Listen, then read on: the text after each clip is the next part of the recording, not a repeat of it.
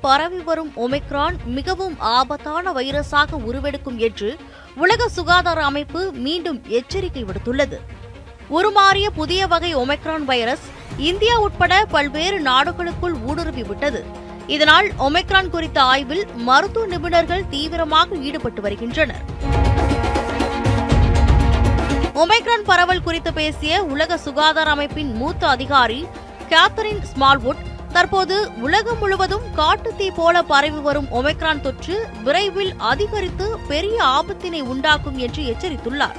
Omicron எவ்வளவு அதிகமாக பரவுகிறதோ அவ்வளவு அதிகமாக அது ஆபத்து கொண்டவையாக மாற வாய்ப்பு இருப்பதாகவும் அவர் தெரிவித்திருக்கிறார்.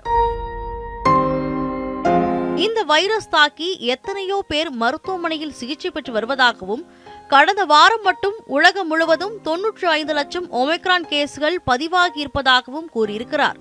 தடுப்பூசி செலுத்திக் கொண்டவர்களுக்கு ஒமைக்ரான் லேசான பாதிப்பை ஏற்படுத்துவதாகவும் அதே நேரம் இந்த வைரஸின் வீரியத்தன்மை குறித்து இதுவரை சரியாகவும் முழுமையாகவும் கண்டுபிடிக்கவில்லை எனவும் உலக சுகாதார அமைப்பு தெரிவித்துள்ளது.